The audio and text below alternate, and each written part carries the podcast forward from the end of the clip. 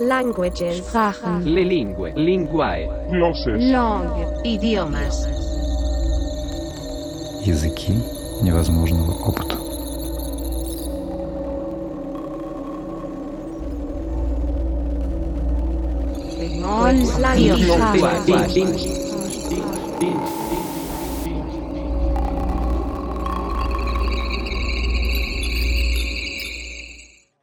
Здравствуйте. Я Илья Мавринский, куратор открытого философского факультета, академический руководитель программы философии РХГА. И мы с вами вновь встречаемся в рамках цикла «Языки невозможного опыта». Вновь пытаемся говорить о тех пространствах, где встречаются, пересекаются, перекликаются, оспаривают право голоса друг у друга поэзия и философия.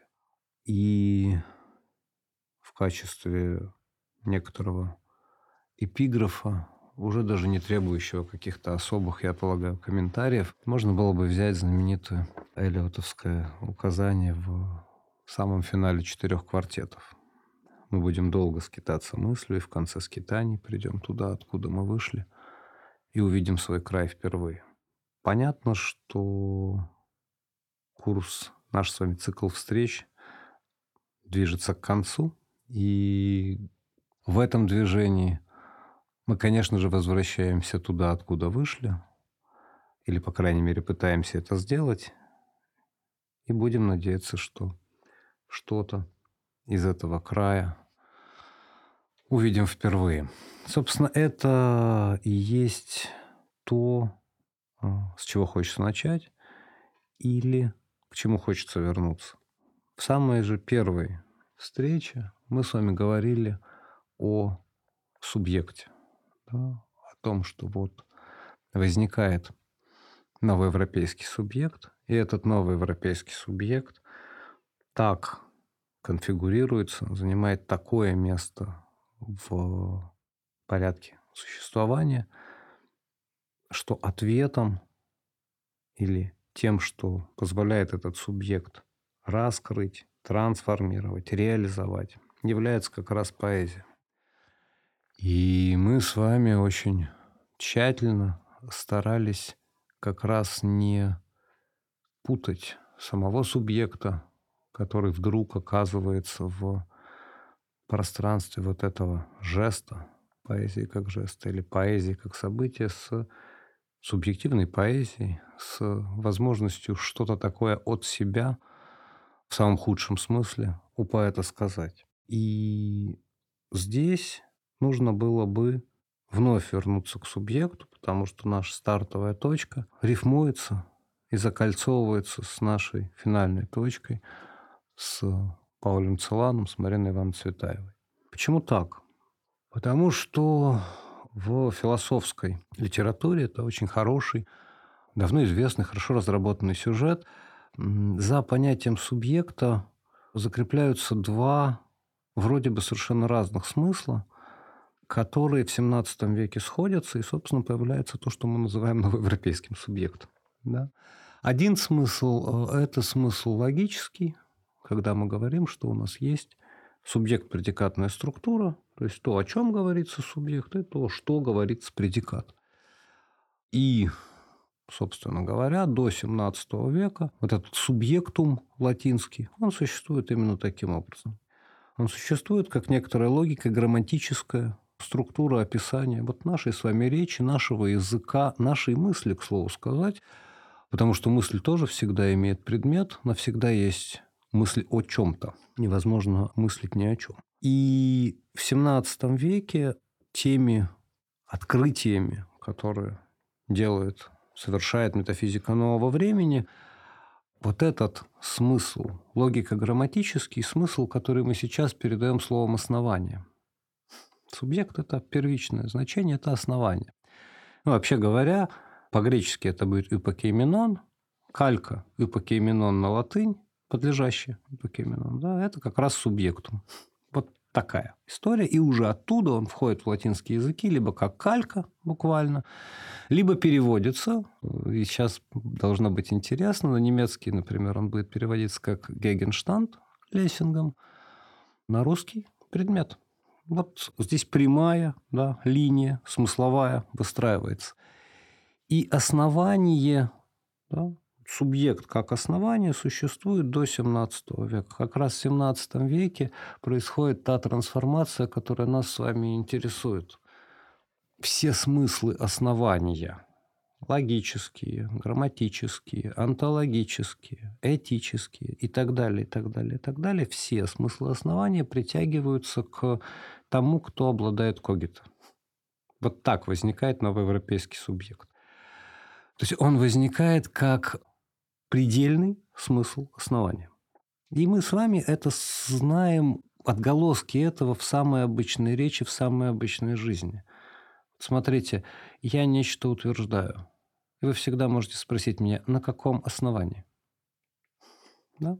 Что предполагается? Предполагается, что я, как тот, кто обладает вот этим декартовским когито, могу либо предъявить вам основание, либо каким-то образом его реконструировать, найти, но в конце концов обнаружить, что основания у меня почему-то нет для утверждения, и начать э, вести себя более ответственно. Или мы можем с вами говорить о том, что мы нечто делаем на таких-то и таких-то основаниях. И очевидно, что именно мы нашли и подобрали эти основания для своего собственного действия. Мы с вами, более того, можем всегда, и эта фигура очень часто присутствует в нашей речи, да, а, можем всегда говорить о том, что основания могут быть подобраны разные.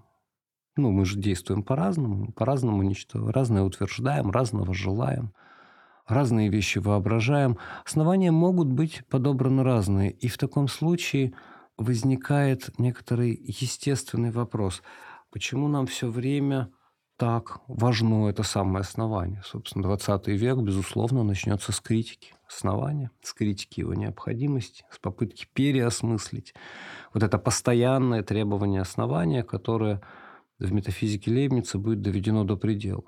Ничего не происходит, скажет нам Лейбниц, без достаточного основания. Вот спрашивая себя, зачем нам это основание, самый первый простой ответ, не углубляясь в эту тему, не пытаясь разворачивать очень сложную философскую тематику здесь, был бы до наивности просто точен. Для того, чтобы мочь встретиться с другим. Я нечто делаю, вы спрашиваете меня, каково основание или почему я делаю это, почему я это утверждаю, почему я этого хочу.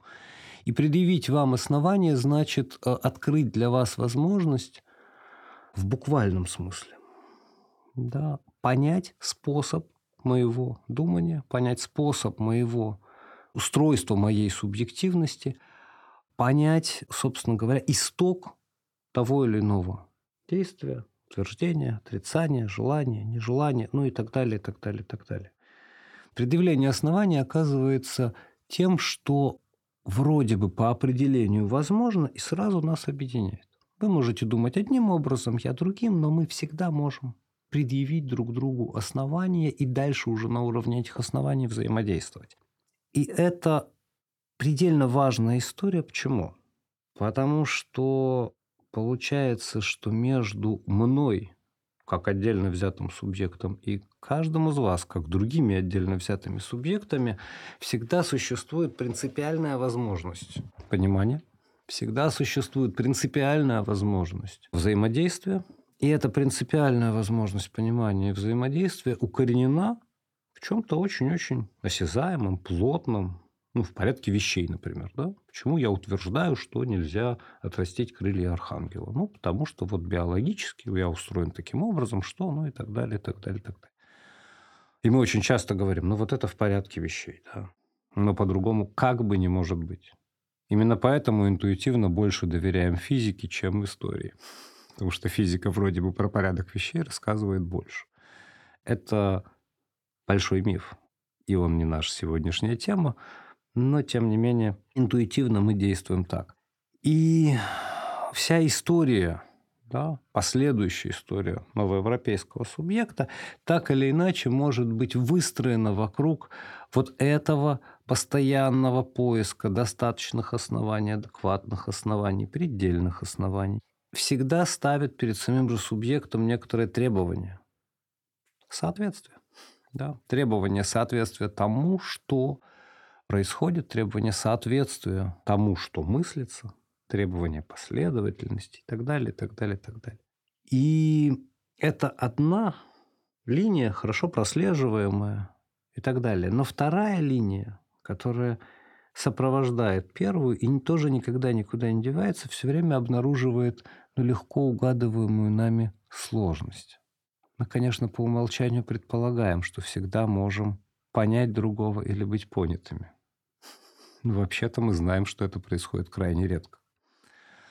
И даже когда происходит, довольно часто бывает, что понимание мимолетно или эфемерно, или, и вот это уже открытие 20 века, не нужно и невозможно. И вот эти две линии входят в предельный резонанс ровно к 20 веку со всеми его, с всеми ужасами первой его половины. И являются тем, если угодно, ключом, через который можно понять движение да, поэзии уже не как жеста, что-то высвобождающего или раскрывающего. Вот тут понятно. Да? Жест раскрывает потенции языка, дезактивирует сам язык, на котором мы с вами начинаем говорить, и всегда, казалось бы, можем друг друга понять, услышать, почувствовать и так далее. Да? Событие. Если уж оно с нами случается, мы начинаем уже теперь не дезактивировать, а искать язык, в том числе ломать его, вступать в очень жесткие взаимоотношения с э, структурами, лексическими значениями, смыслами, просто для того, чтобы мочь подобрать ключи к собственному опыту, к событию, для того, чтобы смочь оставаться ему верным. И здесь у нас еще тоже есть вот эта возможность разделения. Я смотрю на Исаакиевский собор вздрагиваю, поворачиваю голову, встречаю ваши глаза и вижу, что вы тоже вздрогнули. Мы не можем сравнить события, но мы можем понять, что нечто произошло так, что оно разделенное. И поэтическое высказывание как никогда это позволяет сделать. Да? А, но мы в этом движении да, доходим до той точки, где возникает или ставится вопрос о самом субъекте, о самой возможности его сохранять свою субъективность, о самой возможности ставить этого самого субъекта в центр, о самой возможности взаимодействия с этим самым субъектом. И когда мы с вами в прошлый раз я обещал, что мы будем говорить о Целане, будем говорить о том о стихотворении, которое написано по итогам я не знаю, по итогам это не, не, неверно, которая выросла из встречи, да, из несостоявшейся встречи с Хайдегером, то мы здесь вдруг, вот смотрите, что будем видеть. Это очень короткое стихотворение. Я позволю себе на сей раз прочитать его целиком. Простите меня за некондиции чтеца, назовем это так. Называется оно «Тот Науберг». Арника, Василек глоток из колодца под клубом со звездами. В той хижине, где в книге той, чьи имена там написаны перед моим. Где в книге? В сей день строка надежды на сердце измыслителя исходящее слово.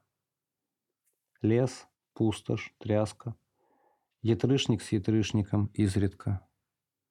Позже в пути проступает резкость. Везущий нас, тот человек, он слушает тоже. Кое-как проложены гати в болоте. Влажно. Топи. Вот здесь есть несколько переводов этого стиха. Я в данном случае воспользовался тем, который, как мне кажется, наиболее точно выражает то, что делает Целан. Про Целана у Лакулабарта есть высказывание, которое, наверное, проясняет все. Звучит дословно это так стихи Целана непереводимы ни на какой язык, в том числе на тот, на котором написано. И это точно. Да, вот здесь мы с вами Смотрите, что непосредственно обнаруживаем просто из самой тональности стиха. Вдруг оказывается да, очень камерным пространство. Здесь нет крика, да, крика боли, например, или отчаяния. Здесь нет какой-то зашкаливающей эмоции, которая разрывала бы. Наоборот, кажется, что все предельно потушено, все предельно сведено к полутонам до почти неразличимости. Арника, Василек, глоток из колодца под кубом со звездами. Да? Топь сыра. Мы, по сути дела, обнаруживаем некоторое движение. Ну, мы понимаем, есть шофер, который везет Хайдегер с Целаном куда-то. Он единственный свидетель разговора. Как говорит Целан, слушает тоже. Слышит ли что-то? Как слушает? Мы не знаем. И это очень-очень-очень тихое звучание. Очень камерное с практически прикрытыми веками, в котором мы понимаем, что Целан обращен вслух. Весь сам обращается вслух. Поэт, да, в этом смысле как бы снимает или дезактивирует голос. Снимает или дезактивирует язык, любые другие способы работы. Почему? И вот мы можем это увидеть, да, где в книге в сей день строка надежды на сердце мыслителя, и не сердце мыслителя исходящее слово. Понятно, мы превратились в слух, потому что вот сейчас из, и это очень важно, из сердца мыслителя может родиться то самое слово, которое раскроет голос, которое вернет способность речи, которое вернет или пересоберет язык и так далее, и так далее, и так далее. Мы сами знаем, что слово не прозвучало. И мы понимаем, что уже в тональности этого стихотворения вот болезнь, на которую указывали все, да, Целан вернулся больным, она уже присутствует. И в этом смысле, да, мы здесь не можем не обратить внимание на еще одну вещь. Ведь смотрите, стихотворение все-таки написано. Оно написано в языке, да. А мы ну, знаем эти слова, так или иначе. Мы можем его реконструировать, мы можем его прочитать, мы можем с ним еще что-то сделать. Мы можем восстановить контекст. Целан никогда его не скрывал. Повторюсь, напротив, для него принципиально была судьба этого стихотворения, способы его издания и так далее, и так далее, и так далее. И мы видим в языке это отчетливо совершенно проступает ну, чем старше Целан, чем ближе он к концу, то, как в буквальном смысле рвутся структуры языка. Когда вдруг могут исчезнуть, как в фуге смерти, все знаки препинания. Вообще. Нет пауз, нет ритмических, казалось бы, да, указателей. Сама возможность соотнесения для немецкого, кстати, очень важная. Да, это очень сложный язык, грамматически устроенный похожий, кстати, на русский э, во многом, но тем не менее, да, вдруг может исчезать. Вдруг могут исчезать сами по себе словосочетания. И мы вдруг понимаем, что это язык, который в буквальном смысле разрывается. Он превращается в набор отдельных слов, иногда звуков, иногда каких-то жестов, которые никуда не ведут, казалось бы. При этом всегда говорят. У Эллиота есть такая конструкция мышцы без силы, жест без движения. Вот это вдруг начинает происходить с языком. Поэтому невозможен крик, невозможен срыв. Точно так же очень сложно не заметить, что чем ближе к концу, тем меньше и, собственно говоря, исчезают практически все пространство метафоры. То, с чего мы начинали с вами, да, Маларме, ну, предвосхитивший, как очень часто пишут, символизм и так далее, и так далее, и так далее. Нет. Исчезают метафоры, практически исчезают образы, исчезает все то, что поэзия могла бы внушить. Почему могла бы внушить? И мы снова знаем этот ответ. Дважды присутствует в этом стихотворении. Потому что, во-первых, слово не звучит, Нет того субъекта, которому можно было бы что-то внушать. Кому и что мы хотим внушать. Опыт, с которым сталкивается Целан, не открывает никакого пространства.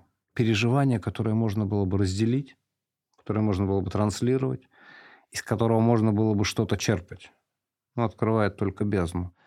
И чуть раньше мы это видим, да, где в книге той, чьи имена там вписаны перед моим. Вот. Целан оставляет действительно запись в книге приемов Хайдегера. Он видит имена тех, кто были до него. И эти самые имена тоже не те, с кем можно было бы поговорить. Почему я говорю, что здесь происходит некоторое закольцовывание с самым началом? Потому что если век поэтов имеет дело с субъектом всегда, то у Целана мы отчетливо обнаруживаем, что субъекта, к которому была бы адресована поэтическая речь, субъекта, с которым нечто могло или должно было бы происходить, тут просто нет. Целан пытается да, произвести а, вот эту совершенно безумную в своей попытке отчаянную процедуру. Да, найти слово, развернуть из этого слова язык и тогда найти этого самого субъекта, обнаружить того, кто еще способен говорить. И, собственно говоря, именно это, как мы понимаем, не происходит. Здесь, вот в этой тональности, которую, мне кажется, очень и очень легко можно почувствовать. Кое-как проложенные гати в болоте. Сыро, топь, неуютно. Мы имеем дело с тем, о чем говорили в прошлый раз – между Целаном и его переживанием ничего нет. Невозможно занять дистанцию. И это самое невозможно занять дистанцию оказывается тем, что в буквальном смысле убирает всякого, всякого субъекта, всякого другого из горизонта возможной речи. И тут мы впервые видим потрясающую да, вещь. Смотрите. Речь не к кому обращать. Внушать ничего невозможно, как учил Маларме. А слушать можно. Слан обращается вслух. Да. И тут мы опять с вами вдруг не можем не вспомнить Мандельштама. Помните, да? Я один пишу с голоса. Вот там голос. Голос, который ловит ритм, ритм, который вот эти все проборматывания, да, ловит, улавливает то слово, которое вдруг обретает свое место, и мы с вами узнаем Мандельштама по дыханию, по возможности наконец-то впустить в себя воздух. Да, его стих предельно прозрачен. Его стих в этом смысле предельно легок. Он ложится на ухо сам просто потому, что Мандельштам пишет с голоса. Когда мы читаем его стихи, это много кто отмечал, да, их вообще не нужно учить. Просто читаешь, они ложатся как-то сами. История Целана, который переводил Мандельштама, переводил его много, это история прямо противоположная. Он пытается писать не с голоса, со слуха. И в ответ этому направленному, как говорила нам Марина Ивановна Цветова, наклон, да, у меня к тебе наклон слуха. В ответ на этот наклон слуха звучит только тишина. И эта тишина, ну, если угодно, разрывает. Вот здесь мы с вами таким образом можем обнаружить то, что можно было бы назвать пропастью реального пропастью реального, в которой на одной стороне невозможность дистанции между собой и своим совершенно катастрофическим переживанием, а на другой стороне отсутствие звучания, к которому ты весь предельно расположен. И эта самая пропасть реального, она, собственно говоря, в продолжении нашего с вами разговора о Марине Ивановне Цветаевой, да, помните, мы говорили о там и здесь, да. Там, слишком там, здесь, слишком здесь. Но ведь там и здесь это не только пространственные, это еще и временные да, вещи. Где-то там что-то произошло. И как раз Целан обнаруживает это. Смотрите, там необратимо. Необратимо не в смысле времени, Нечто произошло, и произошло таким образом, что от него уже невозможно дистанцироваться. Да? Не в смысле места. Трудовой лагерь никуда никогда не уходил. Из Целана как никогда никуда не уходил. С Вянцем и так далее. Но необратимость того, что там, вот этого жеста, жеста того, куда, по идее, мы смотрим, откуда мы должны были бы что-то слышать, черпать смыслы и так далее, обнаруживает ненужность здесь. Ненужность в том простом смысле, что всякий раз да, мы пытаемся здесь что-то найти или удержать. Мы пытаемся здесь каким-то образом организовать или структурировать. Мы с этим здесь пытаемся как-то сжиться. В обычной жизни так и есть. Я знаю, как мне здесь. Как мне здесь говорится или сидится, да? Ну, это самая простая штука. Вы приходите в гости, так ведь бывает, да, и вам сразу хорошо, с порога. Вы еще не знаете почему. Еще ничего нет. Или наоборот, вы заходите в какое-то пространство, и вам немедленно хочется его покинуть. Это самое здесь всегда как-то выстроено, настроено под нас с вами. И как раз Целан является первым, почему мы говорим о поэзии разрыва, который показывает нет. То есть есть такое здесь, которое не нужно, да? с которым невозможно обжиться, невозможно его структурировать, никаким образом невозможно в нем оказаться. И это то пространство, та линия напряжения, которая все время держит речь самого Целана, от которой неизменно, по сути, вся поэзия да, Целана – это неизменный отказ от той самой речи да, в самых разных видах и формах. И что очень важно да, для нас с вами еще раз, другой оказывается нем, не глух, нем. Именно потому, что он нем, тот другой, к которому мы адресуемся. Да? Наша собственная речь тоже начинает разрываться, расползаться, буквально как старая ткань да, под руками, собственно говоря, обнаруживая для нас только эту самую пропасть реальную. Мотив этого другого в его связи с языком, в его, собственно говоря, отсутствующем понимании мы можем ведь найти еще и в очень хорошо известном да, стихотворении Марины Ивановны Цветаевой. Я на него уже ссылался. Ну, мы все это помним, да?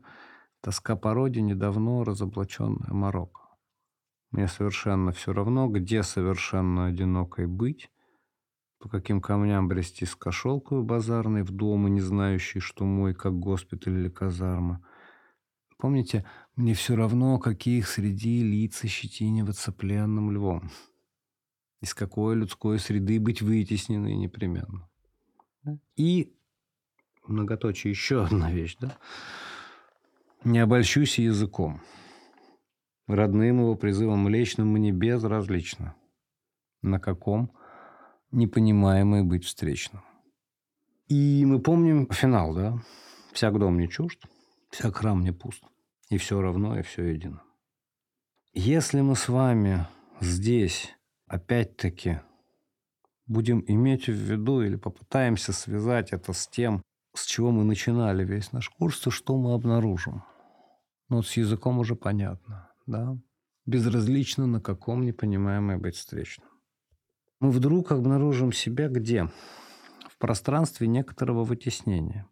В таком пространстве вытеснения, которое, вообще-то говоря, это действительно жест Марины Ивановны, есть пространство или опыт отказа. Опыт отказа от всего того, что не попадает в предельно обостренное ее устройство. В этом вся проблема. В том, что вокруг есть люди, как она говорит, да, приносит еду, там, одежду, по головке никто не погладит. Нет жеста. Да? Есть люди, и нет жеста, того самого жеста, который позволил бы каким-то образом высвободить все то пространство да, человеческого, с которым Марине Ивановне приходится иметь место. Дело. На весь безумный мир ответ один – отказ. Да, напишет она в другом стихотворении. На сей безумный мир. Да? да, это опыт отказа. Отказа в том пространстве, где невозможен жест, то есть невозможно высвобождение твоих собственных потенций. Когда всякое движение, движение любовное, да, движение страсти, безусловно, свойственное Марине Ивановне. Или движение дружбы, или движение понимания не встречает ничего, оно встречает только собственную неадекватность. Совершенно мучительное переживание, в котором вдруг мы обнаруживаем, что всякий раз сказанное слово оказывается тем, что вроде бы понято другим, но понято так, что он понимает себя, а не нас, не то, о чем мы говорим. Связь начинает рваться. Да. Мы вдруг вспоминаем, да, знаменитая Цветаевская «Я прошу у Бога не рифмы, а сил на эту рифму». И тогда здесь, ну, по крайней мере, для меня становится понятно, почему, что значит «я прошу сил на рифму». Потому что всякий раз рождение этой рифмы есть все то же звучащее слово и все то же звучащее слово, которое в очередной раз встречает совершенно катастрофическую глухоту того, к кому оно обращено.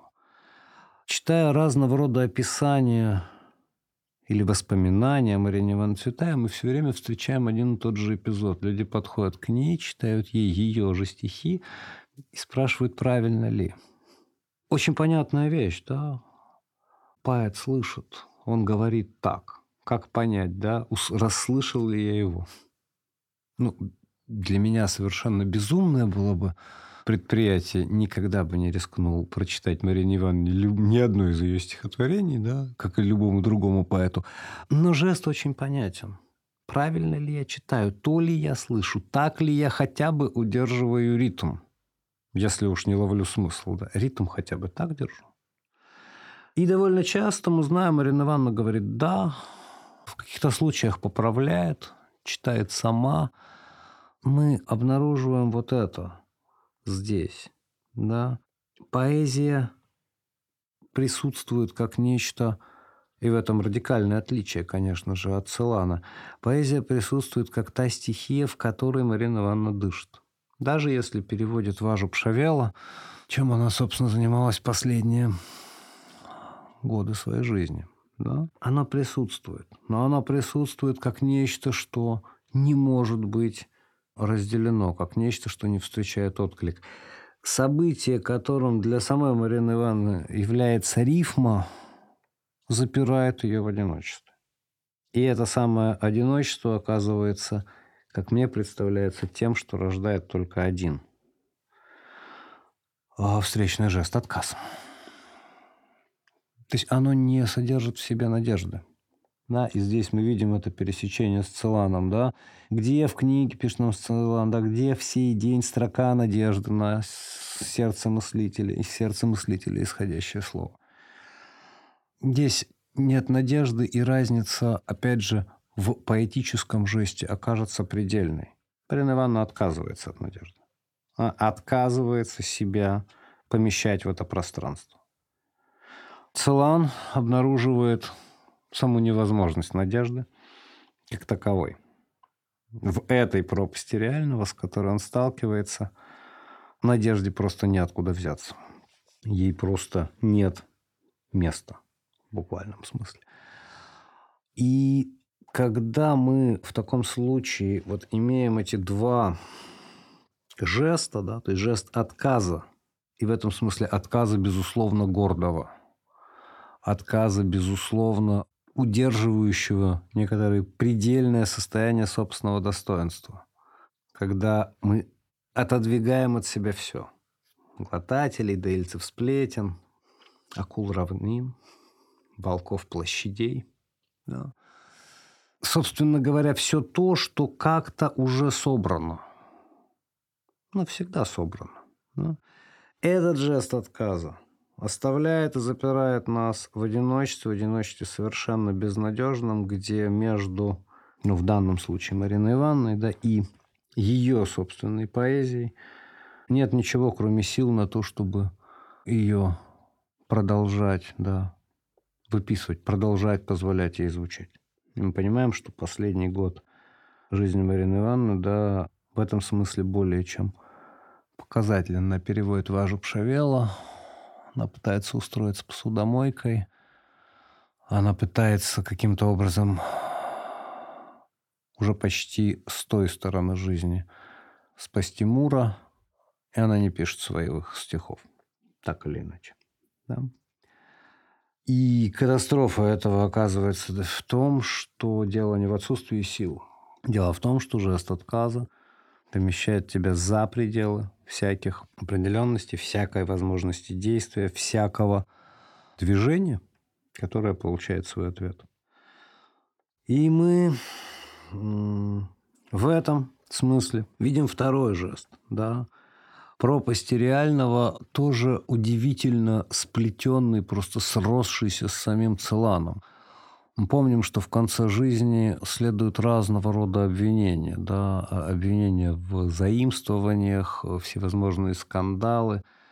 И здесь совершенно потрясающим образом обнаруживается вот это отсутствие какого бы то ни было звучания да, для него самого извне. Потому что Целан действительно очень много переводит.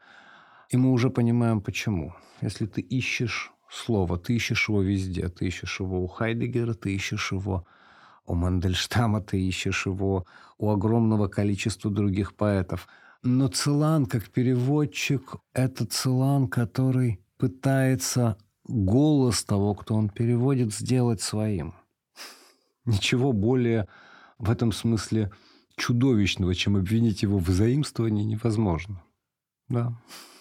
Он просто вчитывается в ту поэзию, которую переводит так, что она начинает естественным образом звучать.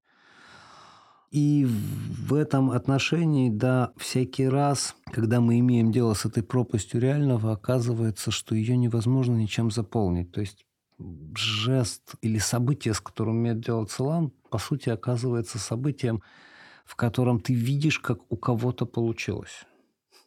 Ты видишь, как у Мандельштам попал в ритм, попал в голос, как его набег на невыразимость свершился тем, чем должно свершаться поэтическое движение. И ты можешь попытаться это проделать. Ты можешь переводить того же Мандельштама, ты можешь звучать с ним в некотором в попытке да, резонанса. Но всякий раз да, эта попытка резонанса будет оставлять Мандельштама или любой другой переводимый стих наедине с собой. Пропасть реального при этом никак не будет закрываться. И в этом отношении здесь у Цветаевой и у Целана мы с вами в точности понимаем, да, уже не вопрос языка, который, безусловно, центральный, и не вопрос опыта которого тоже никак, как мы говорим, нельзя дистанцироваться. Мы а, обнаруживаем пространство невозможного. И этим пространством невозможного оказывается именно невозможность другого. Другого как ответного жеста, как ответной руки, как звучащего слова, как понимающего или хотя бы поддерживающего взгляда. Другого как того, кто займет хоть какое-нибудь место, с которым можно себя соотнести. И здесь классическая как раз схема, мы все ее знаем, мы все ей наследуем так или иначе. Вот здесь классическая схема начинает буквально сыпаться или рушиться, как карточный домик.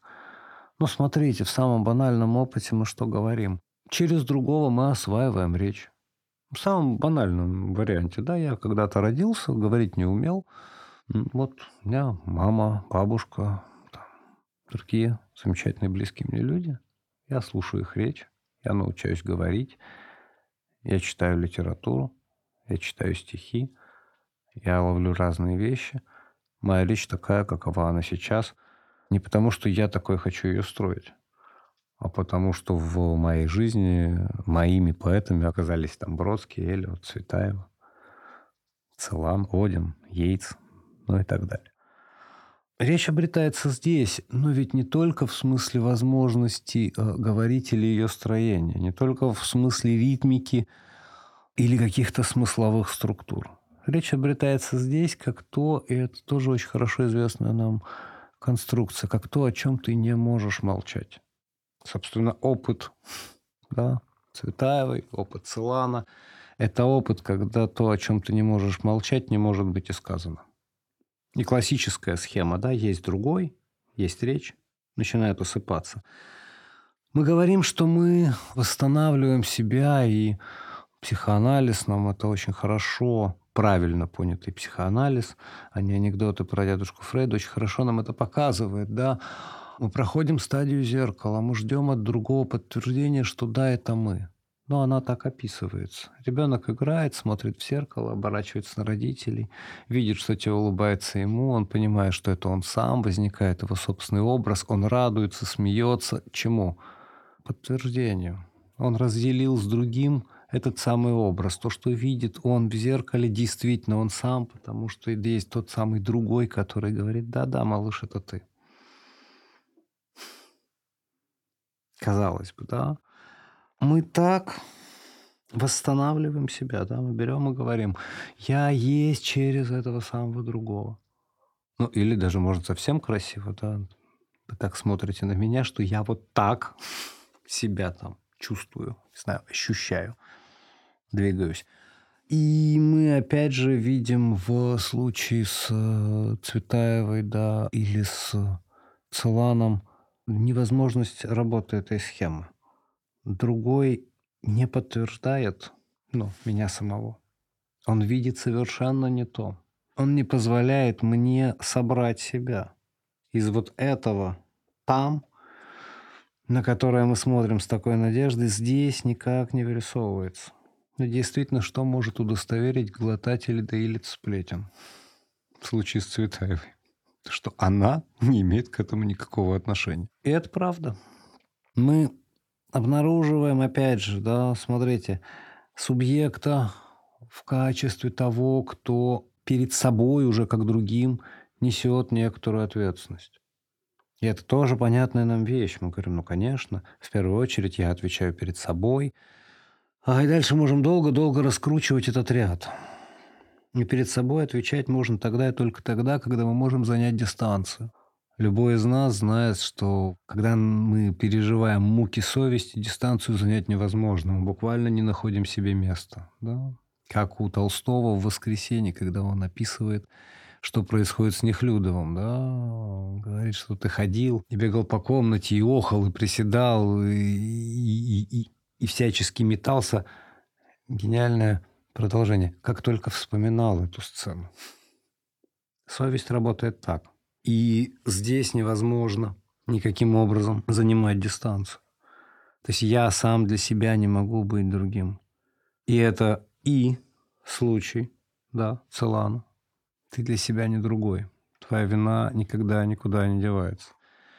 И, безусловно, случай Цветаевой дистанцию занять невозможно всякий раз просто потому, что ты не отделена в данном случае от того, что ты пишешь или слышишь или чувствуешь.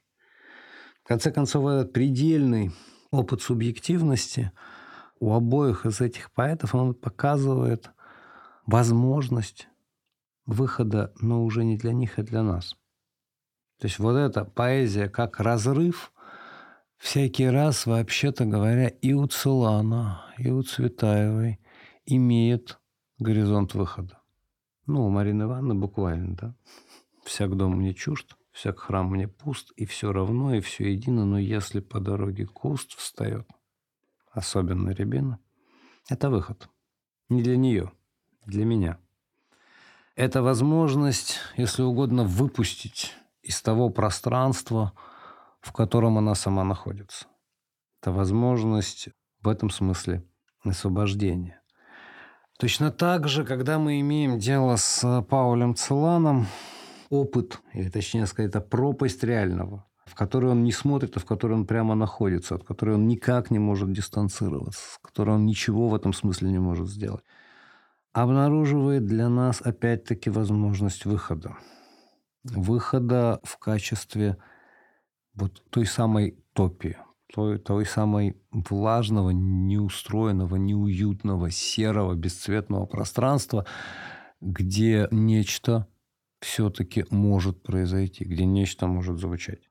Именно порядком буквально как у Бродского, да, только размер потери делает смертного равным Богу. Вот размер потери Целана делает этого смертного так равным Богу, что из этого действительно рождается мир. У Лакула Барта есть потрясающая по напряжению и очень страшная, но при этом очень прекрасная книжка «Поэзия как опыт», где, собственно говоря, все, что его интересует. Да, он читает э, и пишет все, что пишет в ней, всего о двух стихотворениях Целана. Собственно, тот Науберг, с которым мы сегодня немножко соприкоснулись, и Тюбинген. И дальше Тюбинген – это Гельдерлин, другая часть. И вся эта книга вдруг оказывается для э, Лакула Барта не диалогом с Целаном, разумеется, не попытки каким-то образом что-то проинтерпретировать, переосмыслить, понять, вывести и так далее. Ни в коей мере. Она оказывается для него тем, из чего рождается, собственно, да, философский вопрос, который мы уже озвучивали сегодня, и который, собственно говоря, с того момента никуда не покидает философскую мысль. Это вопрос о самой возможности субъективности субъекта. Это вопрос о самой возможности опыта и переживания. Поэтому книжка и называется «Поэзия как опыт». Лакула Барт предельно честно показывает нам этот тип движения. В том, как существует Пауль Целан, мы можем обнаружить те вопросы, попытка решить которые, собственно, и делает нас людьми. И здесь мы вдруг с вами, да, уже совсем в завершении этого цикла встреч начинаем понимать, что, смотрите, переворачиваются или, если угодно, отзеркаливают в поэзии, да, собственно говоря, то, чем она уже была. Да. Поэзия как событие, безусловно, имела место, да, повторюсь, в век поэтов та поэзия, которая приходит на смену, сохраняет это событие, но событие уже не в качестве его такого раскрывающего пространства смыслов, перекодирующего всю реальность движения, а событие в качестве как раз невозможности, да, непереносимости самой реальности. И в этом отношении, да, смысл событийности никуда не исчезает из поэзии, в том числе, да, перестраивая уже хорошо известные нам фигуры повторения, возвращения, памяти и так далее. Меняется сама тональность, сам вектор движения. Мы скорее стремимся не к событию, а от него. Нам нужно найти, что в нас способно это пережить. И я думаю, что прямо сейчас мы очень неплохо это понимаем на себе самих, учитывая те актуальные опыты, которые у нас есть. Точно так же никуда не исчезает поэзия как жест, но действительно отзеркаливается и трансформируется, переворачивается, если угодно, да, она действительно дезактивирует язык. Она действительно высвобождает потенцию этого самого языка.